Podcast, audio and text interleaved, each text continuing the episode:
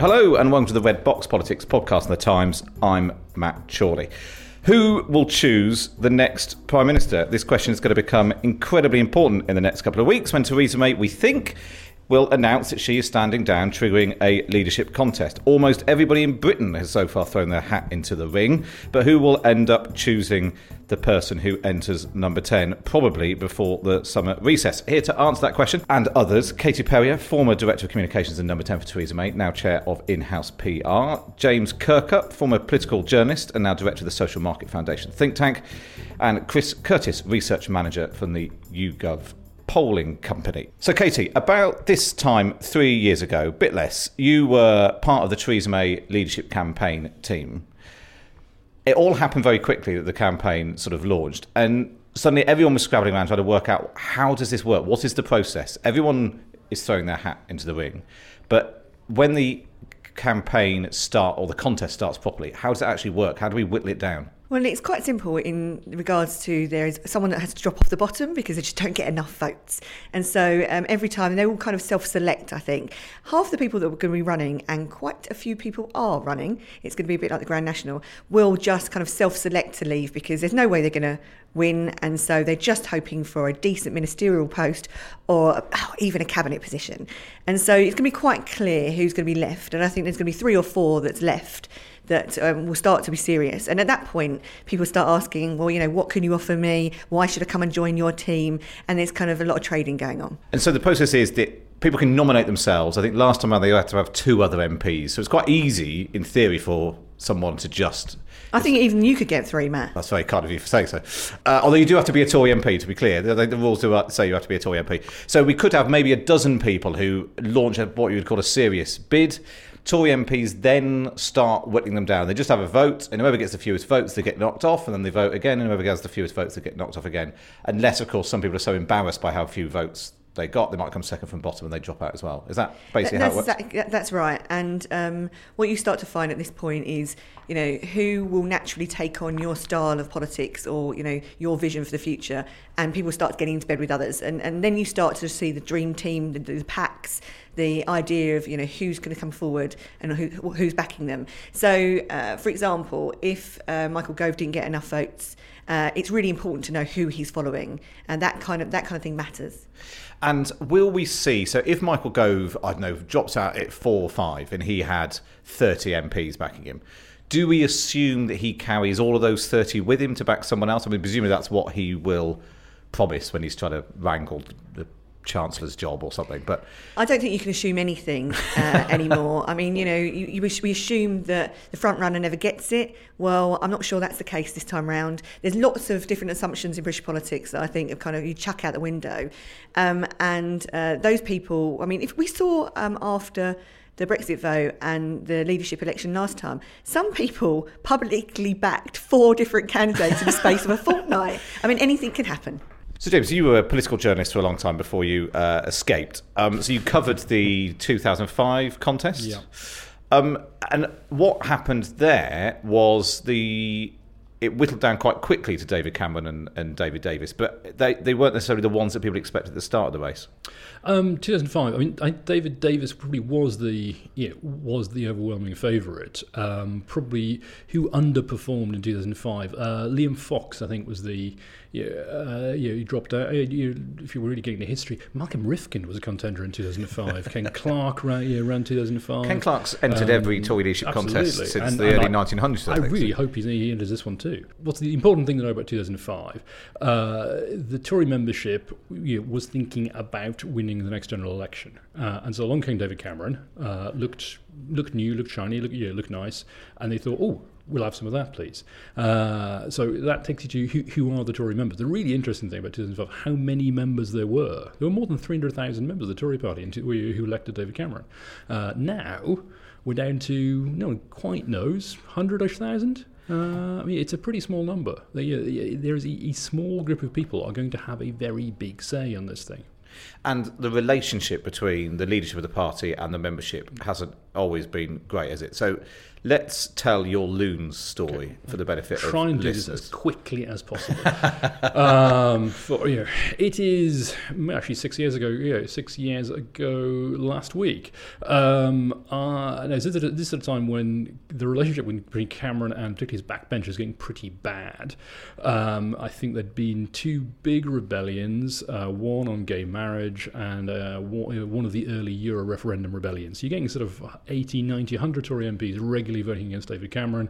Uh, Tory party rattled by by, by rising UKIP. They'd lost the uh, oh sorry they hadn't lost they had lost the the, the Eastleigh by-election. Chris Huhne, remember him, uh, in February 2013. but they, they'd been the Tories were beaten by UKIP and Eastleigh. So the Tory party is in a fairly febrile state. Uh, now I went out for dinner with uh, several other uh, friends in journalism. Sam Coates, now currently of the Times, Tim Shipman, Sunday Times, uh, James Lyons, who's since fallen into obscurity somewhere. Um, um, uh, and we were having dinner with somebody else talking about somebody else, something else, and along came because we were in. Say at the Blue Boar, uh, we accept sponsorship and advertising and free free burgers if you exchange. Uh, we were in the Blue Boar in Westminster, and along came somebody who, whose name we've never given and we never would because it's not how it works, uh, who is very very close to David Cameron and can speak with great authority about what David Cameron happens to think about all sorts of things, but particularly the Conservative Party. I'm not going to say any more than that.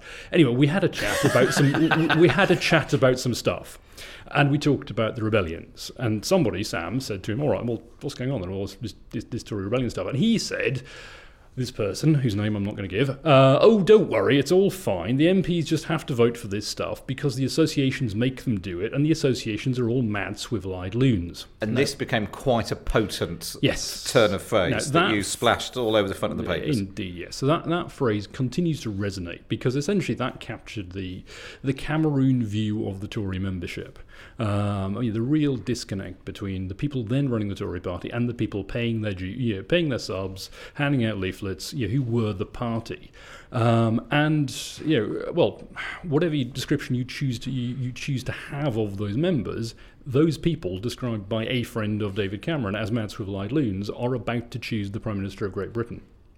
Okay, so Chris, let's, let's bring you in now. So uh, last week, YouGov did a big survey for the Times of Conservative Party members, which is a we don't get these very often because they're quite expensive because it's not the same as doing a general or how you're going to vote in a general election, and you need to find these people who are Tory Party members. So what do we know about on the swivel eyedometer? How what do we know about these uh, these Tory Party members? I think often Conservative Party members are not as swivel eyed on most issues as they're often perceived to be.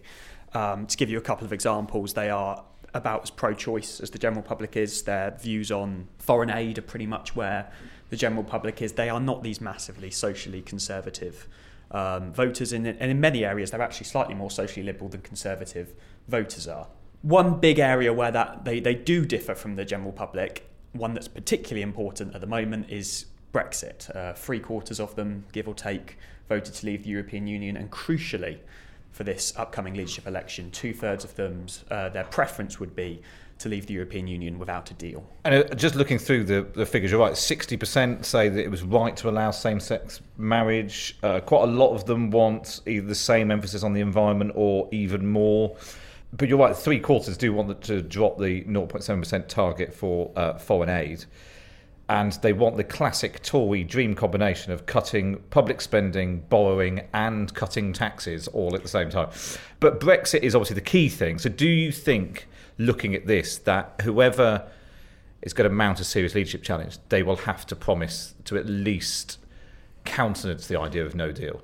Yes. What, I'm finding difficult to work out at the moment for the leadership candidates is it seems that they're either going to have to offer a unicorn or no deal. Both has pros and cons. I'm not really sure which one they end up going with and how that ends up playing out between the two main leadership candidates. But yes, given the popularity of no deal amongst Conservative Party members, uh, it does seem to me that, that that no deal was going to have to be a big part of this campaign and a big part of the discussion. It's also worth pointing out that 2% of Tory members think that, that Theresa May's negotiation of Brexit is going very well. So Yeah, that's- they're that's- going to help choose who the next Prime Minister is. That's slightly more than the general public. We usually see that at about 1% or occasionally 0%. Yeah, yeah, yeah. So, look, just looking down through the issues they're most worried about, it's the economy, law and order, NHS, defence and security, immigration, and then at the bottom of the other end, pensions, transport, business, welfare. Interestingly, welfare, you know, for a long time, David Cameron's whole David Cameron George Osborne defined, defined themselves by you know cutting uh, welfare and that sort of thing. I mean, Brexit inevitably will um, end up dominating.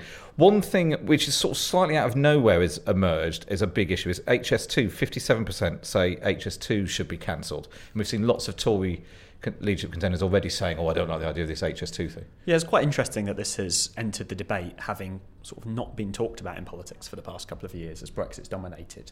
But what we do see amongst Conservative members is the majority thinking that uh, HS2 should be cancelled, um, and just a minority, 32%, thinking that the uh, the plans to build it should go ahead. Okay, let's move on and talk about who the people. So we've done the people who are going to choose, the people who are running. Katie, do you want to give us a rundown of the full Grand National?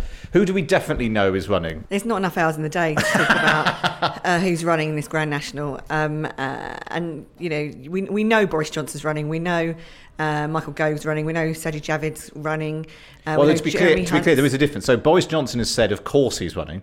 Andrea Leadsom has said she'll she'll throw a hat in the ring. Esther McVey said she will. Basically, this is a waste of time. They're all running. okay people that know that they will not become prime minister are also running because they want to be listened to. They want skin in the game. They want to know that they are important.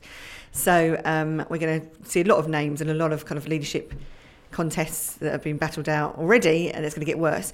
My, my theory is actually that, that we start to eat ourselves in public, and um, it continues and gets worse, and it gets a bit nasty, and you know there's some background briefing and all that kind of stuff.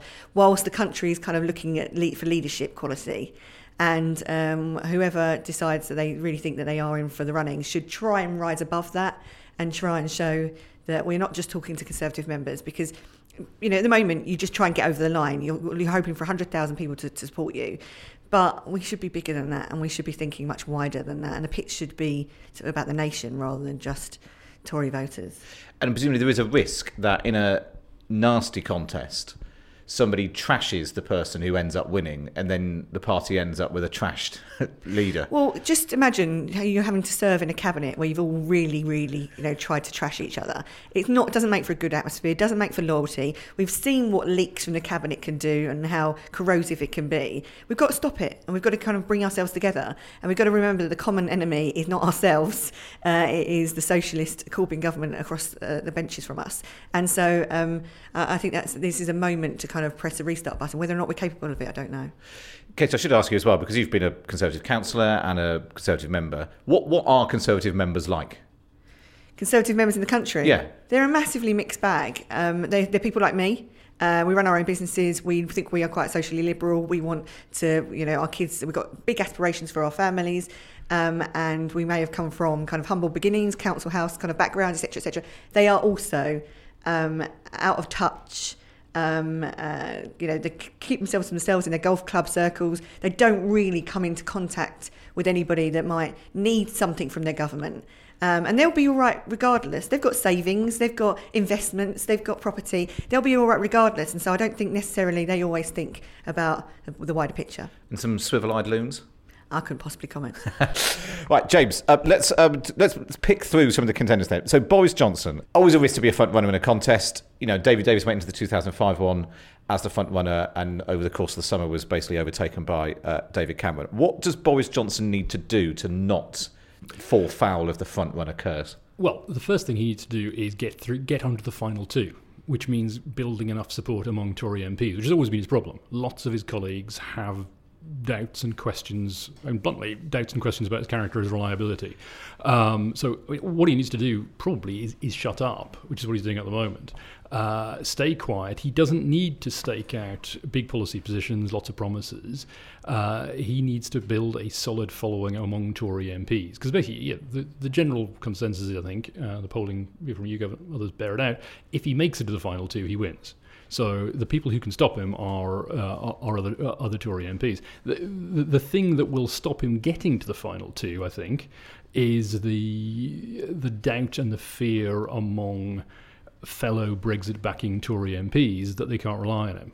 Uh, there's this lingering theory that actually he never really meant it. He was never that committed to leaving, uh, and that you can't trust him to do the things he says he'll do. So actually, you know, yeah, there's a you, know, you, talk to a lot of people in the Commons at the moment. Uh, yeah, there the theory is being put about that yes, he might become Tory leader on the back of votes of Tory members who desperately want No Deal, but he wouldn't actually go through with No Deal. That he'd rat. There's an interesting column that Rachel Sylvester's written in the Times this Very week, good column. which makes exactly this point. That the, the old Boris Johnson, Yep. pre-Brexit Boris Johnson, the liberal flag-waving uh, London Mayor Boris Johnson is very different to the one we've got now. And who is it? I mean, is it possible? Is it not actually just quite good politics that he fights a leadership contest as a hard Brexiteer? Yes. that's how you get through, Yep. and that's what all the polling tells us. What the members want. and then immediately pivots to the one nation liberal open big yeah, big big tent Boris who can who can reunite the country bring together the uh, the Brexiteers and, yeah, and the Remainers yeah I mean you can you can you can see the theory I think the problem is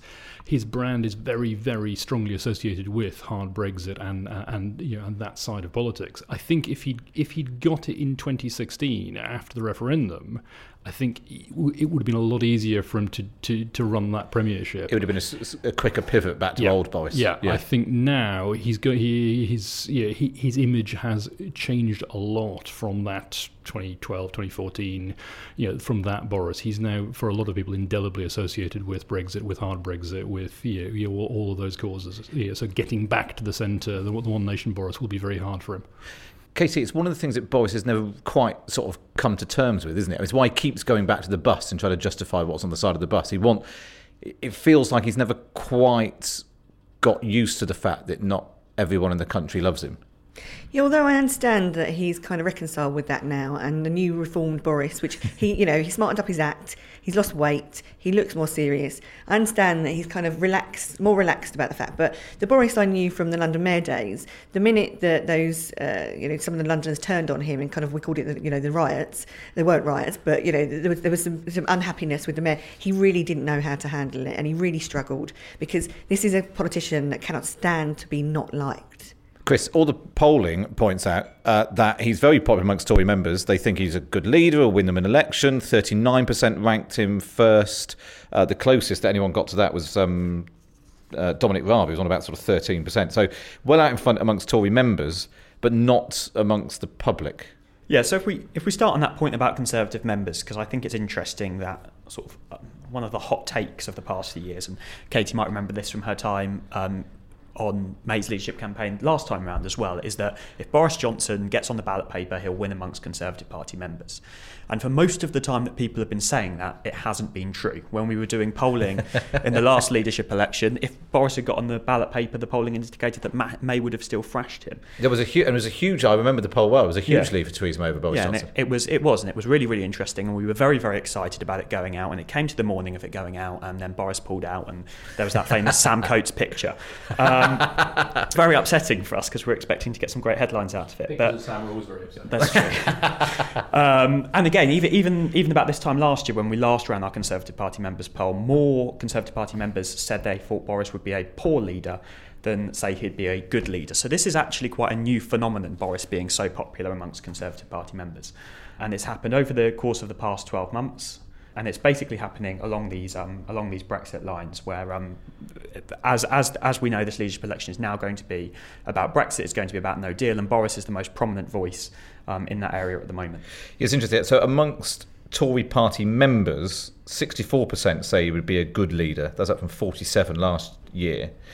But interestingly, 77% of Leave voting Tory members think he'd be a good leader. Only 28%. So there's a split.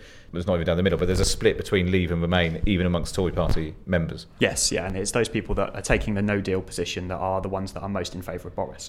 So yeah, this time last year, Sajid Javid was um, would, was beating Boris in a head-to-head. This year, it's, it's gone the other way around. So Boris's popularity amongst Conservative Party members, or this level of popularity, is a very new phenomenon. But as we say, is he if he does get onto the ballot paper amongst MPs, um, I, I think he's now certainly favourite to win.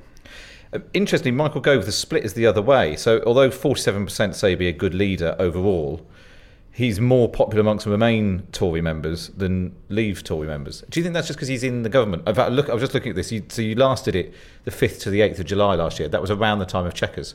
Yes. when Boris was still in the cabinet. And the It fact that Boris has been just before it was a few days. It was the, it was in the days running up to it. so uh, Boris being outside the cabinet, distancing himself from the total, you know, what show of the of the government has obviously done him some favours, and, and maybe Michael Gove hanging in there and trying to steer things from the inside hasn't. Yeah, the, the divide um, uh, um, between it isn't really between Remainers and Leavers inside the Conservative Party. It's between dealers and no dealers now. And at the moment, no deal is the far more popular position. Okay, we should probably talk about some of the others. Rory Stewart, he's thrown his hat into the ring. Um, when uh, I asked in Red Box last week, who would you like to have uh, is the next Tory leader? Loads of people wrote in saying uh, Rory Stewart. Um, Tory members don't agree. Uh, it has to be said. Only 19% say he would be a good leader. He was ranked bottom by more than anyone else. He's a Remainer and he's a very, you know, he's not wavered and tried to suggest otherwise. Has he got any chance at all? Well, part of it's prominence at the moment. So obviously he's uh, sort of new into the cabinet, and he's not as prominent as many of the other uh, the other people that are potentially running. Um, th- things change. Things change quite quickly. We saw with um, Theresa May last time round, as the, the sort of MPs in Parliament circled around one candidate, her numbers did go up quite dramatically, and she wasn't the consensus candidate until that happened. So that could happen to someone like Rory Stewart. I think it could also potentially happen to somebody like Penny Mordaunt if, if um, a lot of the Tory MPs um, decide that she's more of a consensus candidate. But as things currently stand, Boris does hold quite a commanding lead, and he particularly holds a commanding lead over over Rory Stewart. Rory Stewart didn't win any of the head-to-head battles um, that we modelled. We did the 36 of these head-to-head battles, eight of them containing Rory Stewart. He didn't win any of them. And so then you also did uh, Jeremy Hunt, Andrea Leadsom, Dominic Raab, Matt Hancock, and uh, as you said, Penny Mordaunt. Who do we think? So if we assume that Boris Johnson's going to make it through to the last round, just because he's, it would be slightly ridiculous if the Tory MPs orchestrated keeping him off when the Tory par- party membership appear to want him. But I mean, you know, people have done ridiculous things in the past couple of years of It's politics. the most select, most sophisticated electorate and most treacherous electorate in the Western world, aren't they? Tory um, MPs. Yes, but so the question: who, who, who else is going to be Yeah, there? who, who, Well, well, if we think that Boris is going to get through, assume, who else assume, gets assume, assume, if you assume Boris is one, is, is one of the two, the question is: is the other person on the ticket going to be a Remain One Nation Liberal? Is it going to be basically Rory Stewart or Matt Hancock? Appear to be the only the current candidates since Amber Rudd's rolled herself out. David Gauke is resisting the clamour to stand, as he says. Um, so is it is it going to be uh, a Remain candidate versus versus, Leave, versus a Leave candidate, or Michael Gove? Yeah, because Michael Gove, uh, yeah, if you talk to some people, Michael Gove picks up you know, potential sympathy and support among Remain inclined Tory MPs as being the Leaver we can live with. Um, whereas, I mean, if you talk to some Tory MPs, Tory ministers who say they will, they'll, they'll walk out if Boris wins, they'll say, you know, I can live with Michael, um, yeah, because he has that.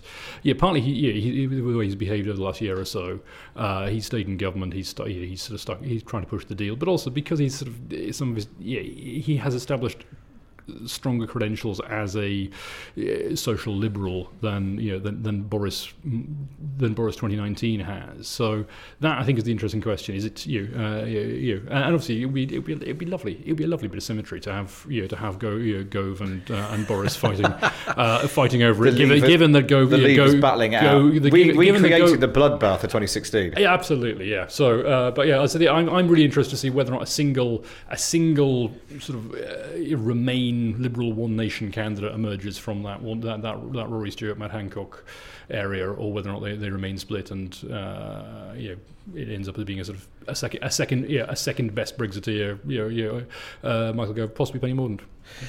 Uh, In the in the runoff between uh, Boris and Michael Gove, it comes out as 66-34 in Boris's favour. So it's quite a, a hill to climb for, for Michael. Katie, who else do you think could come through? Who were you worried about back in 2016? Oh, it's Boris's to lose back then. And then when he kind of was out of the race, uh, it was to make sure that we didn't kind of screw up and we, we were heading for hustings around the country to take our, um, our message to people outside of London. Didn't happen. Conservative voters feel and members feel very aggrieved. They never got the chance to hear that contest. And they will not appreciate it if the Tory MPs try that stunt again. I think the party is forced to, even though there's no money, there's no time, I think the party is forced to you know, be serious about a hustings. Um, and that might be one or two, it doesn't have to be lots, but it needs to be a proper runoff where you see people stand up. I was in the room in Blackpool 2005 when uh, David Davis gave a lacklustre speech and David Cameron wiped the floor uh, with him. I think that um, hustings will show that some people have a real skill. For example, Penny Mordaunt is a fantastic speaker. She lifts the room. Everybody thinks comes out of a, a, speech from Penny thinking, "My God, she really knows what she's doing. She's she's quite you know, she she has the command of the room." Not enough people have had experience of someone like Penny, and so I think that in a hustings scenario, if they did get down to the last two, they would probably um, improve on their vote compared to your polling you've got in front of you now? Well, it's really striking that in a lot of the polling, people like Matt Hancock, Rory Stewart, Penny Mordaunt, 20, 30% say they don't know enough about them to have a view. And actually, that's not a bad thing because if if change candidates are the ones who win elections, then you can make a play of that. This is why you never want to be the front runner. I remember in the Boris campaign in London in 2007, we were kind of 12 points uh, behind Ken Livingstone, and someone walked into the room and said, for the first time, they are neck and neck, and we could possibly be getting in the room. And everybody turned around and said, burn that paper. you don't want to be the front runner. You want to be that underdog. You want to be the challenger. You want to be fresh. You want to be new. And it does. It is in their favour to be unknown and to really surprise at something like a hustings. Um, Tory members will will travel. They will go to these events. They will. They do want to hear from these people. Okay, in a sec, we'll talk about what happens, what will happen this summer during the contest, and then what will be waiting for the new Prime Minister in their intro. We'll be back after this short break.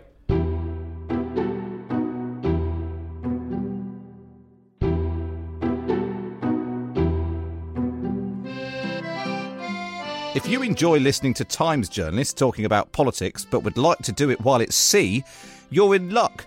Imagine me and Danny Finkelstein, plus Prue Leith, Pam Ayres, Armando Iannucci, and Alan Johnson on a cruise ship. No, it's not a brand new reality TV show, but the brilliant Literary Festival at Sea 2020 on the Queen Mary 2. For details of this trip, organised by Times Expert Traveller, and to book your place on board, go to thetimes.co.uk forward slash litfest 2020 and quote the word Times when booking to get access to exclusive Times events. Welcome back. You're listening to the Red Box Politics podcast with me, Matt Chorley, joined by Katie Perrior, James Kirkup, and Chris Curtis. Okay, so the contest plays out this summer. We're told that when it's whittled down to the two, we're told that the Tory party want to hold something like 11 rounds of hustings across the country. Uh, although there'll presumably also be some sort of question time TV debate, which will probably reach far more members all in one go uh, and could end up deciding what happens. Okay, do we think that the new Prime Minister will be in place before the summer recess by the end of July? Yeah, I think that's the plan. Don't forget, Boris's camp will feel that or the whole plans for this is designed to really, really push him as far as he possibly be. It's Brandon Lewis is the party chairman that gets to sign off the plans for these hustings. They've fallen out in the past, so I think that you know this will be taken by Boris's camp as you're really going to put me through the ringer in order to get this job. And if they went for a different timetable, actually the timetable that David Cameron originally set out on the steps of Number Ten when he quit, which was a contest which lasts all summer, uh, with the new leader in place by. Uh, the party conference in the autumn, that's basically a kill Boris strategy the, the, to string it out for as long as possible and let someone else try and find a way of, of defeating you. That's exactly right. Boris will want this over and done with as soon as possible. And indeed, I think that there is an appetite that there is a bigger issue at play here. We have to get through Brexit. We need to come up with some kind of deal by the end of October. We can't really wait until the first time we see the new leader is the party conference. I think that would be too far. And actually, party conference is a great place to unveil a whole bunch of new people. It's a, you know it's another relaunch, and people might tune in a bit to see the new cabinet in action and that sort of thing. Exactly, and you know, the Conservative Party needs to go back and think why the hell does it exist, and what is it here to do, and why should we be governed? Because they don't have a divine right to govern. Some people think they do, but they don't, and so it's a good opportunity to reset that dial at conference. And how big? Because you know, Boris, how big a thing, how big a change would it be if we get? Would we see a new party logo like David Cameron did in 2005. How how big a change do you think he would try and make to the Tory party, given that it's not in a great place at the moment? I don't think we're going to see changes to logos or headquarters or major staff changes. He said he's do a couple of things. First of all, he's going to have a big push on the environment, and I think that's very different and new for the Conservative Party. He can scoop up some of those Green Party votes, which we've seen locally in local elections. They've done quite well. Uh, but he's also said he's going to take on the civil service, and I think that taking on the Conservative Party is one thing, but the, Conser- the civil service um, might have some other ideas about that, and we could see um, some some upsets uh, in the autumn about how exactly he thinks he's going to do that. James, you're pulling a face at the prospect of a civil service overhaul. Uh, I, I, just think, it, funnily enough, when you, Katie was saying you know, embrace the environment and bash the civil service, I mean, that, that was David Cameron's plan. Hug, you know, hug, hugging Huskies, coming to government in 2010 and go, God, this is difficult, blame the, yeah, blame the Mandarins. Um, and that, that ended well. I mean, not least because you could argue that its civil servants have been keeping the show on the road for the last year or two. Yeah, I mean, I, have got to say, I think, they, I mean, I, found the sort of civil service bashing of the last year, latter phases of Brexit really miserable. I mean, uh, I mean, I, I, partly say this. I'm, you know, I guess having been around this place quite a long time, I have a lot of friends who are civil servants um, who have been working bloody hard trying to carry out the most extraordinarily complicated project in modern British administrative history from a standing start, having you know, never forget, having been banned from preparing for uh, for a leave vote by David Cameron. Um, a lot of people have you know, broken themselves on this project, uh, and to now be accused of undermining the great you know, the Great Brexit project, of making it all worse. I mean, you, I mean, some of the abuse has been levelled at uh, Ollie Robbins has been really horrible you know, and, and, pointless. It's not you know, and really harmful to, to to the future of British government, whoever runs it. And coming in and immediately declaring war on the civil service is going to be tricky, not least because that deadline of October the 31st is looming. And whoever comes in basically has a choice. They either say, right, we're leaving with no deal, we're just going to leave on October 31st, or they say, I'm going to go back to Brussels and I'm going to ride back on a unicorn that well, yeah, the, yeah, that, I mean, pretty, pretty much anybody comes in, gives it one last throw of the dice, says, I'm going back to Brussels to show the yeah, the, the, the good, you know, the, the steel and the, and the resolve that Theresa May always failed to, because if, if because we all know with foreigners, you just talk to them you know, slowly and loudly enough, eventually they'll give you, they'll, they'll give you what you want. Um, so I'll go back to Brussels with my alternative arrangements plan or my whatever it is for the Irish backstop or you know, or Malthouse or Brady or whatever they are, uh, and then the Europeans will say no, um, uh, and then I'll come back and say fine, off you know, off we go to no deal. But remember, you know, will Parliament allow no deal? Do you um, think it is possible that uh, Boris Johnson or whoever goes to Brussels, gets essentially the same deal, yep. a bit of different language, printed off in a nicer font? And because it's a different prime minister, could, they can push the reset button. A load of MPs who had been marched so high up the hill of opposition. I, do you think they could get a deal through? In a, in a rational world, that should happen because I mean the thing about you, know, Theresa May's deal Theresa May's deal is a much harder, more stark and severe form of Brexit than anything anybody in the Leave campaign promised in 2016. If you had set out the terms of the, of, of the May deal, withdrawal agreement, if you'd put that before Michael Gove, before uh, yeah, before Boris Johnson, before Nigel Farage in the summer of 2016, they would have said, "Oh, God, yes, thank you very much." But that's, that's um, sort of my point about it. It's a um, failure but, of her selling it. Oh, it's not a failure of many people, but, but but but now we've reached the point where opinion is hardened to the extent that anything short of you know, no deal, walking out into the deep blue sea, is yeah, apt to be described as some sort of treachery, even though it yeah, it far exceeds anything that was yeah that was conceived of in 2016. So even though that, I mean I know and yeah, we all know Tory MPs who will privately admit that the deal is fine, they could live with it but they could, but they, they feel that they can't do it because they're members, because they're associations, because of the general climate. So yeah, if if you if you if you'd have a secret ballot on you know on, on the withdrawal agreement, it would pass quite easily. Um, but of course, everyone, yeah, but that's not how it works. So, I, yeah, could could a new Tory leader just re- repackage it? I, I, I, doubt it. I think you need a lot more drama than that. I think you need some, you know, yeah, something seismic. I mean, I don't, for what it's worth, I think it's perfectly possible to imagine, yeah, Prime Minister Boris Johnson revo- re- revoking Article 50 and saying, "Let's start again." Um, uh, but that's. I mean, that's quite a pivot from hard Brexiteer to uh, but if you if you say something, yeah, we're, we're going to cable we're, politics. We're going to revoke, you know, we're going to revoke it and start again, and then get the proper Brexit, get the Brexit we always should have done. Um, we will literally, yeah, we will start the, this process afresh. Katie, you're shaking your head. we are forgetting that in a partnership and a negotiation, there are two sides yes. to this, and the European Union will be uh, sharpening their pencils and working out exactly what they do about a Boris Johnson-led Britain. And I should imagine they'll be thinking, well, this is probably not going to go very far in terms of negotiations. So we're going to prepare for the hardest of Brexit, and we're, you know it's it's over. And so um, it would be quite something to revoke Article 50 and then try and bring everybody back to the table, having for the last two years made it very clear your position and where you think we should go. And quite quickly, whoever it is in number 10 will discover the maths in the Commons is really bad and possibly even worse than it is for Theresa May at the moment because some Tory MPs are already on the record saying they will quit if Boris Johnson becomes. I mean, you know, they may change their minds. Politicians have been known to say one thing and do another. But uh, Boris Johnson probably won't be able to carry all of the Tory MPs either. So, how quickly do we start expecting a general election?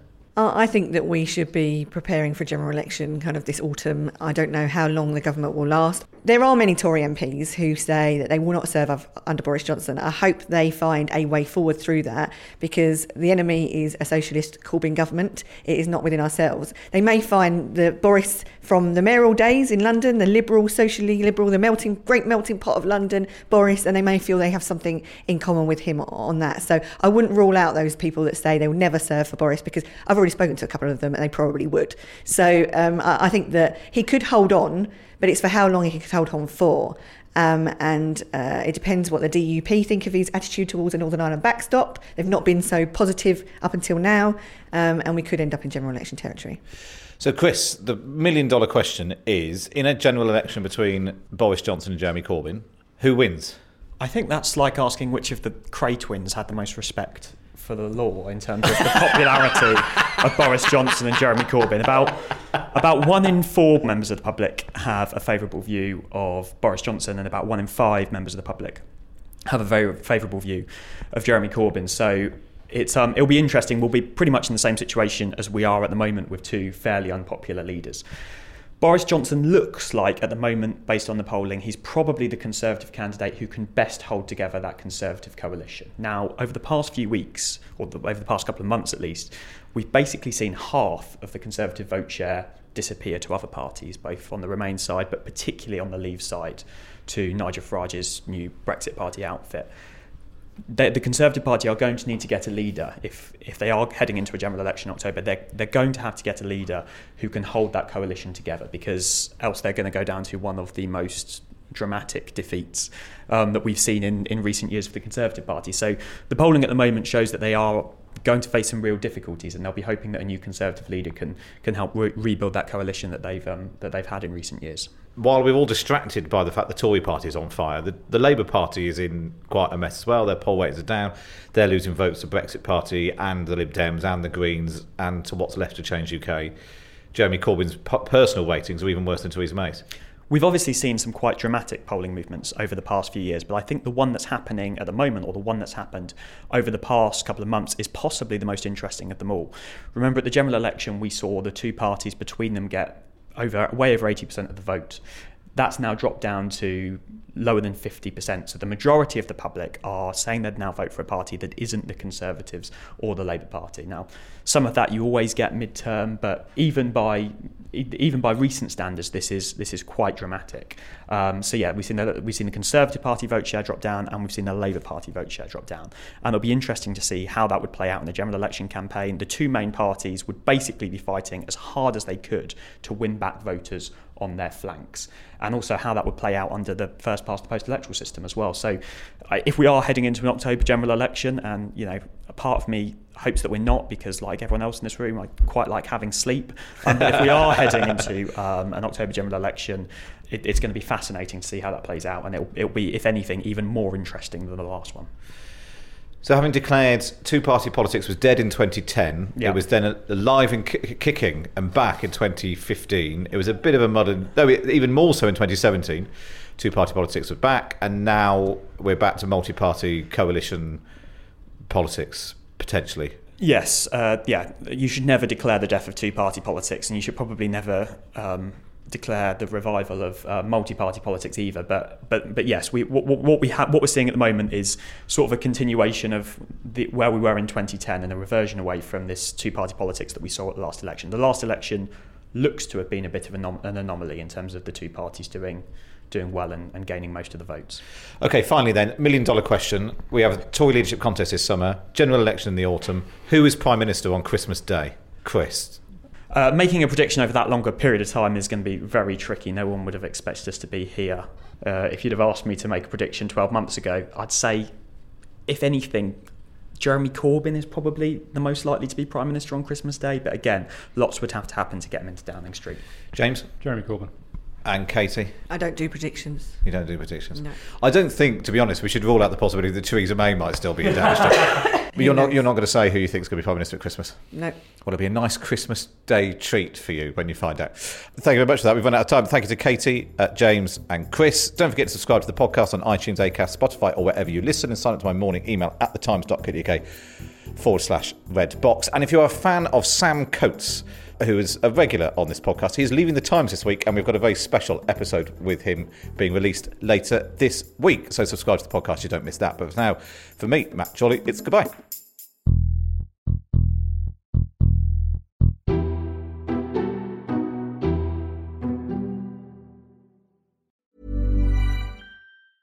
Even when we're on a budget, we still deserve nice things.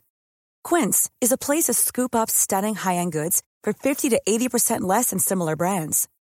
They have buttery soft cashmere sweaters starting at $50, luxurious Italian leather bags, and so much more. Plus, Quince only works with factories that use safe, ethical, and responsible manufacturing. Get the high-end goods you'll love without the high price tag with Quince. Go to quince.com slash style for free shipping and 365-day returns.